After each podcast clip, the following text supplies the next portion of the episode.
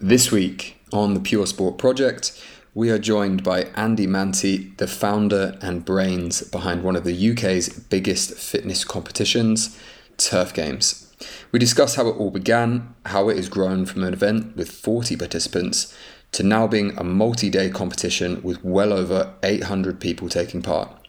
With events not only in the UK but also in Sydney, LA, and Dubai, Andy is a truly inspiring guy, and we've loved having him on the podcast. It's the everyday athlete, you know, like myself, who played a lot of sport. Now, you know, doesn't work in fitness, but works whatever, but just wants an outlet, um, wants to be be around their mates, or the gyms, the, the PTs you have their you know, community of, of members who want to give them something to train for, effectively a social experience, a social weekend that they can bond over.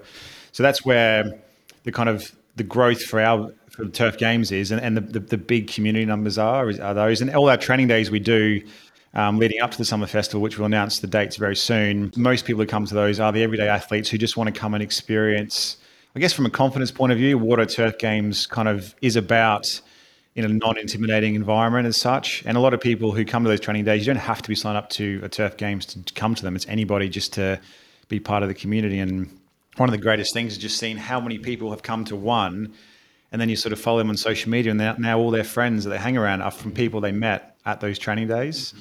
And how many people just come back to each one.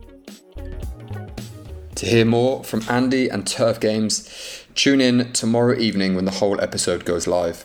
As always if you've liked the podcast we'd love to hear your thoughts. Leave a rating and a comment and we'll catch you on the next one